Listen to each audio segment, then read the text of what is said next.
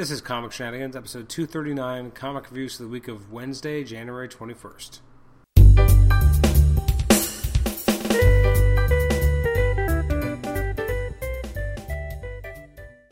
Welcome to the Comic Shenanigans podcast. This is episode 239. It's our comic reviews episode for releases from Wednesday, January 21st.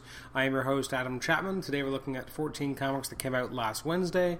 Um, as we speak, new comics are flying off the shelves. Uh, as I record this, it's 11.15 in the morning on Wednesday, the uh, 28th, which means new comics are officially uh, on sale. Most comic stores, at least in Toronto, open up at 11, so uh, new comics are now on the shelves. But what better time to look back at last week than right now?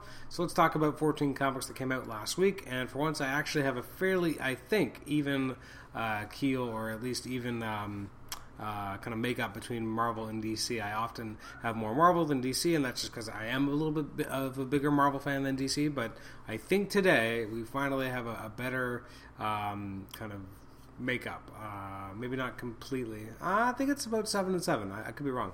Anyways, let's just jump right in. Uh, first up this week, alphabetically, we have all new X Factor number twenty.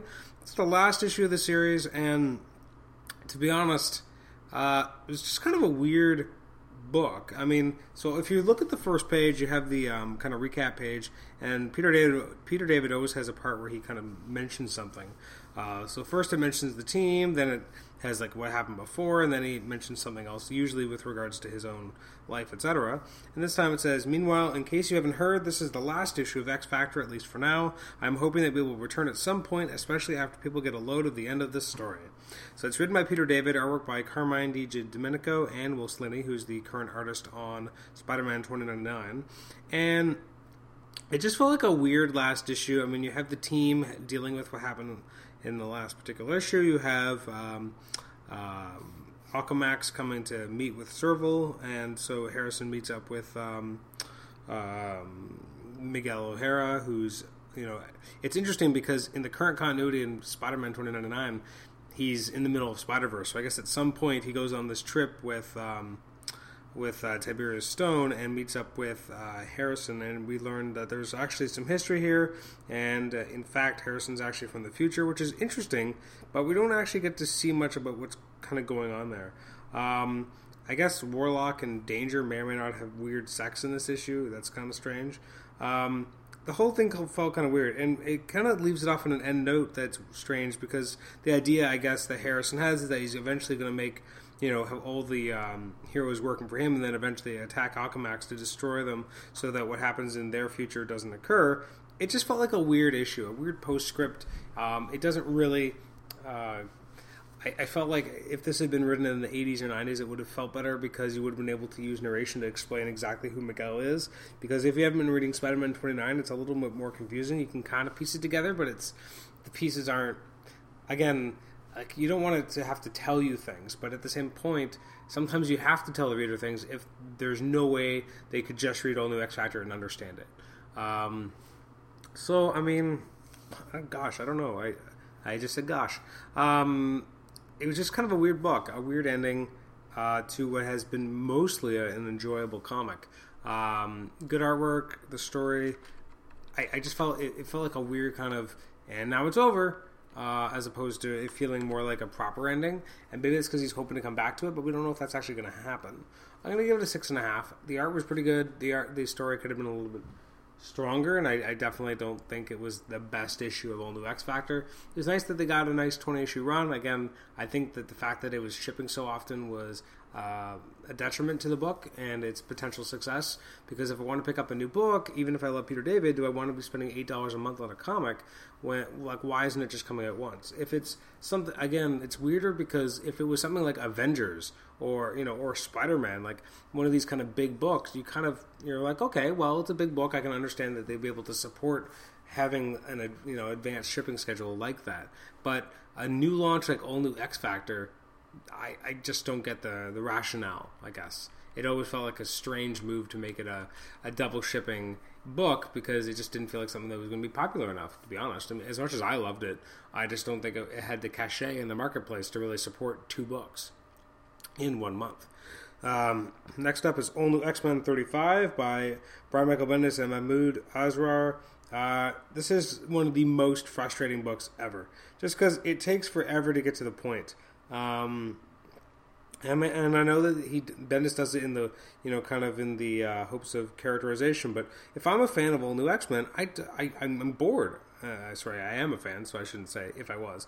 As a fan of all new X Men, I'm bored by this comic. I'm bored by how long it's been taking to get everywhere. The ending here, again, like showing you something, then flashing back, and then getting there it just felt very like every issue feels like it ends like this with something kind of happening and then we're oh it, you know and not even good this is at least a better cliffhanger but more recent cliffhangers have not been good. It's been more like oh my god look at this on the screen but we're not going to show you until next issue. Like that's not a real cliffhanger. That's just you being lazy. I'd rather see it and, and myself go oh man and then we go to the next issue. I just feel like this book was on such a roll and now it's just stopped I, the the storyline with the Future Brotherhood was actually interesting. I thought that was like kind of the last good story, and now we're having this weird story with the Ultimate Universe, and I just don't care. And especially knowing that the Ultimate Universe is about to end, I care about this even less. Um, so I mean, the artwork's nice, but the story I find extremely slow and uninteresting. I'm going to give it a five. Uh, next up is Amazing Spider-Man 13, which I found extremely frustrating. Um, I'm, although technically speaking, I guess I shouldn't be talking about it out of turn because they have the ridiculous checklist at the end of the issue, which isn't helpful if you're, you know, just picking up Amazing Spider-Man and also picking up some of the tie-ins and don't know how to read them. You better read that freaking checklist first, otherwise it'll be confusing. Um, so I'll talk about Amazing Spider-Man first. I'm not a huge fan of Spider-Verse. I'm kind of bored. There's what one issue left, and it just feels like everything is is super dull. Like I don't know what this. I, I don't know what I was ever expecting. I don't, think I was ever really that excited. Um, I just think I was kind of like, all right. I, I think part of it's that I was just I found the Inheritors so dull as villains. I don't care. And then having Spider Man after Spider Man after Spider Man, it dilutes Spider Man in some way, and especially because we haven't been able to see our core Peter actually be do anything cool. Like it's been a long time. Um, the artwork's by Giuseppe Camuncoli. It's written by Dan Slott. Uh, again, I found it frustrating issue. There's kind of a lot going on, but at the same time, nothing going on. And the whole sequence with uh, Ben Parker, I found terrible. I just don't care about this recluse version of Ben Parker who gave up on being Spider-Man, retreated to a um, uh, to uh, what's it called um, to a bunker, and then his world blew up and got destroyed. I just didn't care. Um, the whole long sequence in the bunker I found interminable. Like it just, it, I, I'm just like, are you serious? Like we're we, are we are spending so much of this series, sorry, of the storyline in either this safe zone or this bunker, and I'm just like, fuck, really? And then it just completely spoils the end of what happens in certain miniseries and tie-ins, which is fine. But again, I think it has to be more clear that what sequence you're supposed to read these things in, so that you're not picking up Amazing Spider-Man and then reading the Spider-Verse team up and then reading Scarlet Spiders because then it's all been ruined. And even the end of this, I'm like the whole other was not something I was a big fan of in uh, Scarlet Spider when that was being used, and I care about it even less now. Um, this whole thing just felt really painful to read. Um, and I guess next issue they're gonna go do something and they finally fight against the Inheritors. I don't know how they're supposed to win because again, I haven't felt like we've really earned anything. Like what's really going on? Um, so I, I, feel like Dan Slott had this this big idea, and then the idea ended up not really being all that interesting and kind of feeling like a weird piecemeal idea. So I like the art. I don't like the story that much. I'm going to give it a 5 out of 10. It could have been so much better than this. I think. I don't know. Maybe it couldn't have been. Maybe it was always kind of doomed to fail. I don't know. But I just don't appreciate what we got. Uh, next up is Batman uh, and Robin, number 38, by Peter Tomasi and Patrick Gleason. Um, this was fantastic. I really dug this. The artwork is obviously always fantastic. I really like Patrick Gleason. Um, I really like seeing um, you know uh, Damian kind of dealing with having superpowers, um, how even the, the bad dreams he's having, all the issues he's having with being why he has powers and what this means for him, how Batman's treating him as well. I mean, now he's invincible and he's taking all these risks when he shouldn't. Um, extremely entertaining. Uh, just and seeing like Robin fly is very disarming. But yeah, this was a fantastic read. Um, it makes Robin Rises really feel worth it.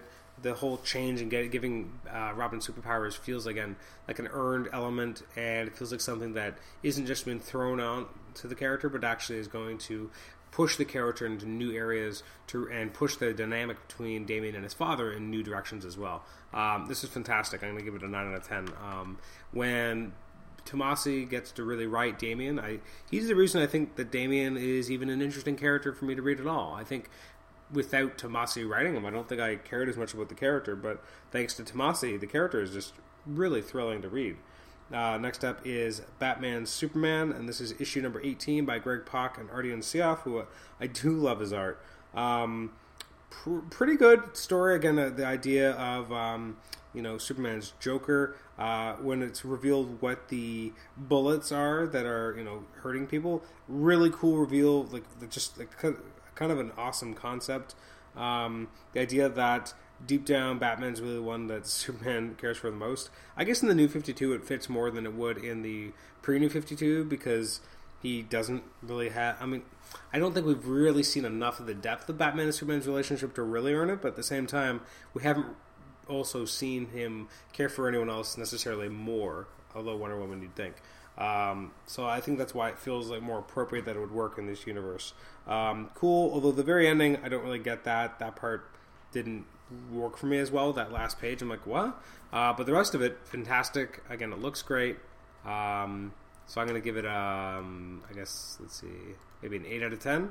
Uh, I think it's definitely a good read and much better than Pak had been previously. And I think part of it was also the art. Uh, he was with artists who I don't think matched his vision and weren't very good at portraying the characters involved.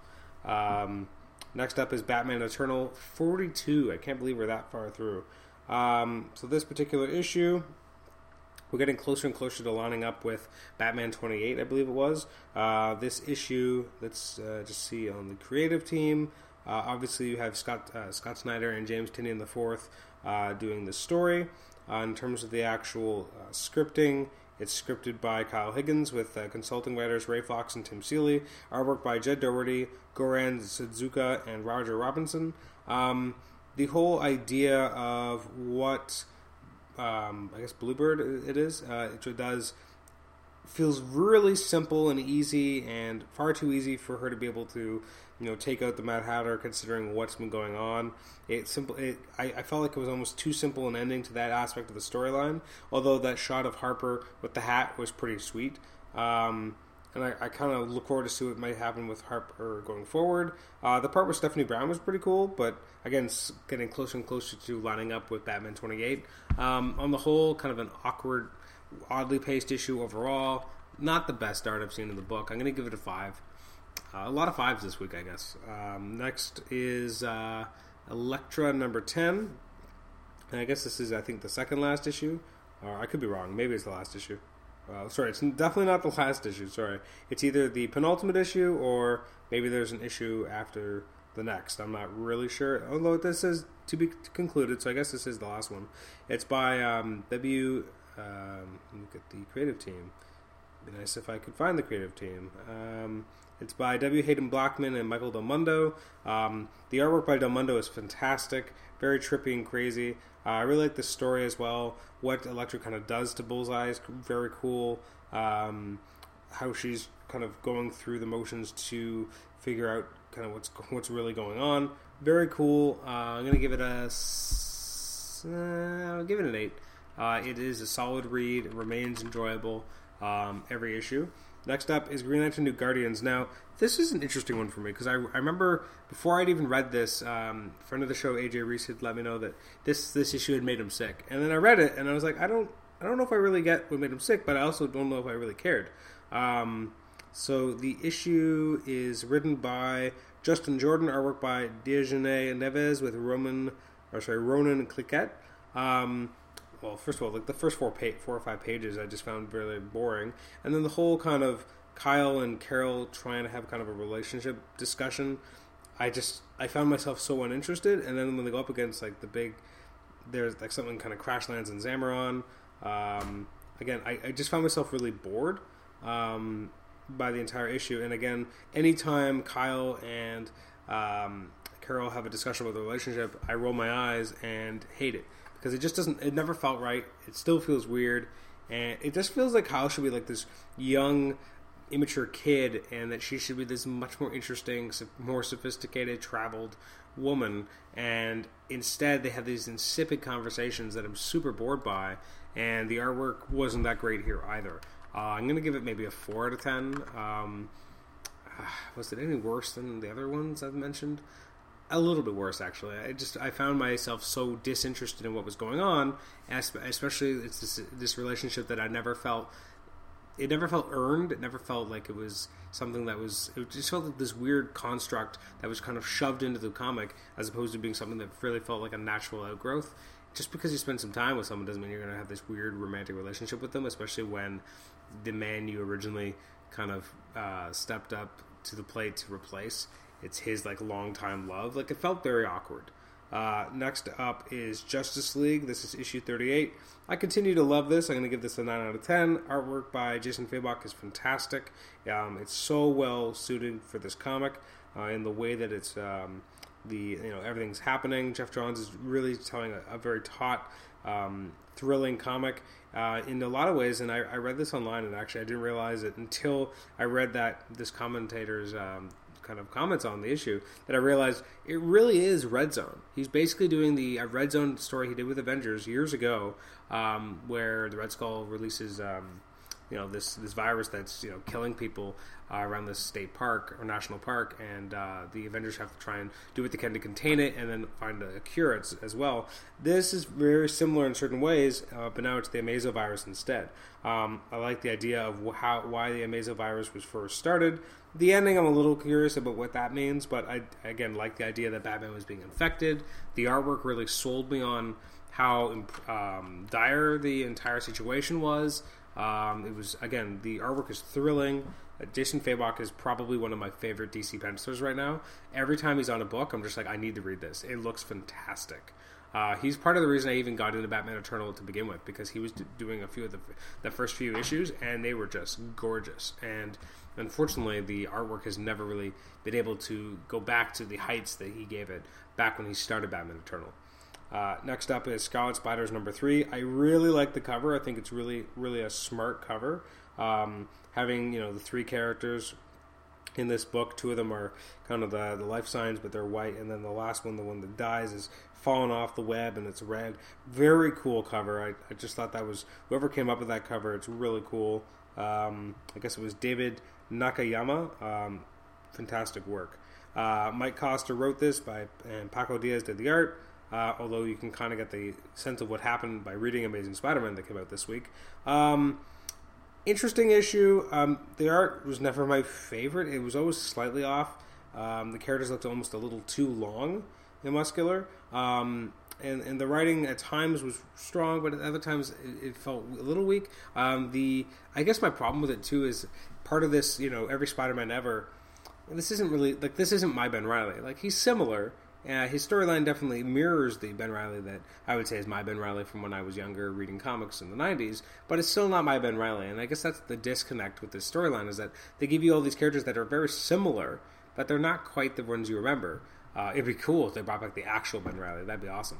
Um, but just to kind of have him around. But I like that that they at least try to make this guy have his own kind of characterization. That you know he's this un- incurable optimist uh, who really believes, believes on that good will win out in the end. Which, considering his history, should be a, almost the exact same up to a certain point. It's almost amazing that he even has that outlook at all. Um, and he kind of dies to, uh, you know, basically make sure that the spiders can win. Uh, it, it, was good. It wasn't great. I'm going to give it a seven. Um, again, the, some things in the art and the um, the uh, writing bugged me a little bit, but it was still overall a fairly good book. Um, next up is uh, Spider Verse Team Up. Uh, this is number three. Man, there's so so many freaking books. Uh, let's see. So the main story, or not main story, but the first one's called Too Many Spider Men uh, by Christos Gage and Dave Williams, and then the second one's called uh, Bugged by Tom DeFalco and Ron Frenz, who did story plot and pencils together with Sal Buscema on doing the finished art. So the first story, in some ways, just felt like. It could have just been part of Amazing Spider-Man. Like it almost didn't need to be a team up. It was basically going up against Karn and trying to convince Karn to turn against his family and kind of enlist him. Considering how potentially important this would be to the overall storyline, I'm shocked, absolutely shocked that it wasn't given more play in the Amazing Spider-Man because that's a big deal. And the the Spider-Man kind of kind of dopey and dumb, but the main part here about Karn was actually a lot more interesting even if the art didn't always support. Um, having DeFalco and Frenz doing the uh, second story with May Parker, that it's really cool to see them writing the character. It's just unfortunate that I guess what they were get the ability like she's really interesting, but everything about this Ben Parker from another reality is just not very very interesting, not engaging. It's boring. Um, seeing more and more of that character did not en- endear him to me any further. Uh, although I did, I, I liked all the work with May. I just wish that it could have been, I don't know, something a little bit different. Uh, I do like the artwork by Frenz. I did like these writing by DeFalco. I, for the most part, I, I feel like this was probably more or less editorially mandated. I could be wrong, and so I think he did the best he could with what he was given. But I don't think he was necessarily given a lot. Um, I still don't think it's kind of worth the cost of this miniseries. So overall, I'm going to give it maybe a I'll give it a six. I'll be nice. I'll be nice this time around. Uh, next up is Spider Woman number three. Ugh, this was painful. Um, first of all, it's Greg Land, who, if you like Greg Land, great. If you don't, then you're not going to like it. Uh, it's by Dennis Hopeless, writing uh, and I feel like the problem is that Spider Woman herself doesn't get enough play. It's more, it's like half a Silk book, and again, the parts with Silk you kind of already get in Amazing Spider-Man, so it doesn't even feel that important. And in the parts with Jessica uh, Jones, sorry, Jessica Jones, Jesus, Jessica Drew, um, I, there's like weird poop poop, like toilet humor used here, and like the Silk parts with her finding the bunker, not very interesting, and again kind of was easily covered in Amazing Spider-Man, so it didn't even need to occur here. And then everything with Jessica Drew felt, you know, I, I, it, was almost better briefly mentioned in Amazing Spider-Man than it was given play in this own issue. Like the whole interaction with the Master Weaver felt strained and over like overly long. Um, the whole issue with her trying to send the scrolls felt a little you know like not uninteresting like everything about this just felt like excess like it didn't really fit. And the ending with her on that ship, I didn't even understand what was going on. Like, how, how is even some of this happening? Um, so I just found myself really not caring. And the art is actually, you know, for Greg Land, it was actually some of his better work I've seen recently. But just the, the issue itself felt weak. Um, and and I just I, I, found myself frustrated, especially with all the toilet humor. I thought it was really misplaced. Uh, I'm gonna give it a five and a half out of ten. The artwork keeps it up. But um, yeah, the story I was not that impressed with. Uh, next up is Supergirl 38, uh, which was like I like that they're trying something different with the whole Crucible Academy. I just don't know if I necessarily care about the characters involved, but I, I appreciate that you're trying a new a new direction. Uh, so this is written by first of all, the, and the first bunch of the issues, not even about Supergirl. I guess the first page or two is just about Kon-El uh, which if you don't really know anything about him in the New 52, whew, this is not a good place to go. Uh, so this is Crucible Part 3 by K. Perkins and Mike Johnson with artwork by Emanuela Lupacchino. Um, Maxima, the New 52 version of Maxima I don't find very engaging or interesting. Uh, I don't really care much about her. Uh, the whole Crucible Academy crew I can't say I care that much about either, but again, I do think that there is going to be an audience for this book, and I think that it's really cool to kind of give Supergirl a team of other superpowered people she can kind of team up with and be part of a crew with. And even the use of Superboy was actually kind of interesting as well. So, as much as it, I don't think it was really for me, I do think there is definitely going to be an audience for this book, and I'm glad that this book exists for that audience. And I think that it's finally going in a, in a new direction that will be engaging for those people. I mean, I like the Red Daughter of Krypton storyline, but that was only ever going to be a short term thing. This could be a nice kind of ongoing status quo with the whole Crucible Academy. Again, I'm not quite I'm not super invested and engaged, but I at least appreciate that they're trying something new with the character to push the character in a different direction uh, for the fans of Kara.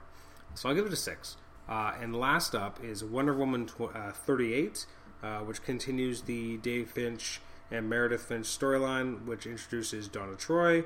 At least now she's not just hunched over in, uh, in Guk. Um, at least here we get a little bit more. I like that they're trying to develop the kind of idea that there's kind of this uh, this um, tug of war happening with Wonder Woman that between her duties of God of War and as a, kind of a leader and uh, one of the main people in the Amazon Amazons, as well as her you know commitments to her Earthbound life and um, comrades as well.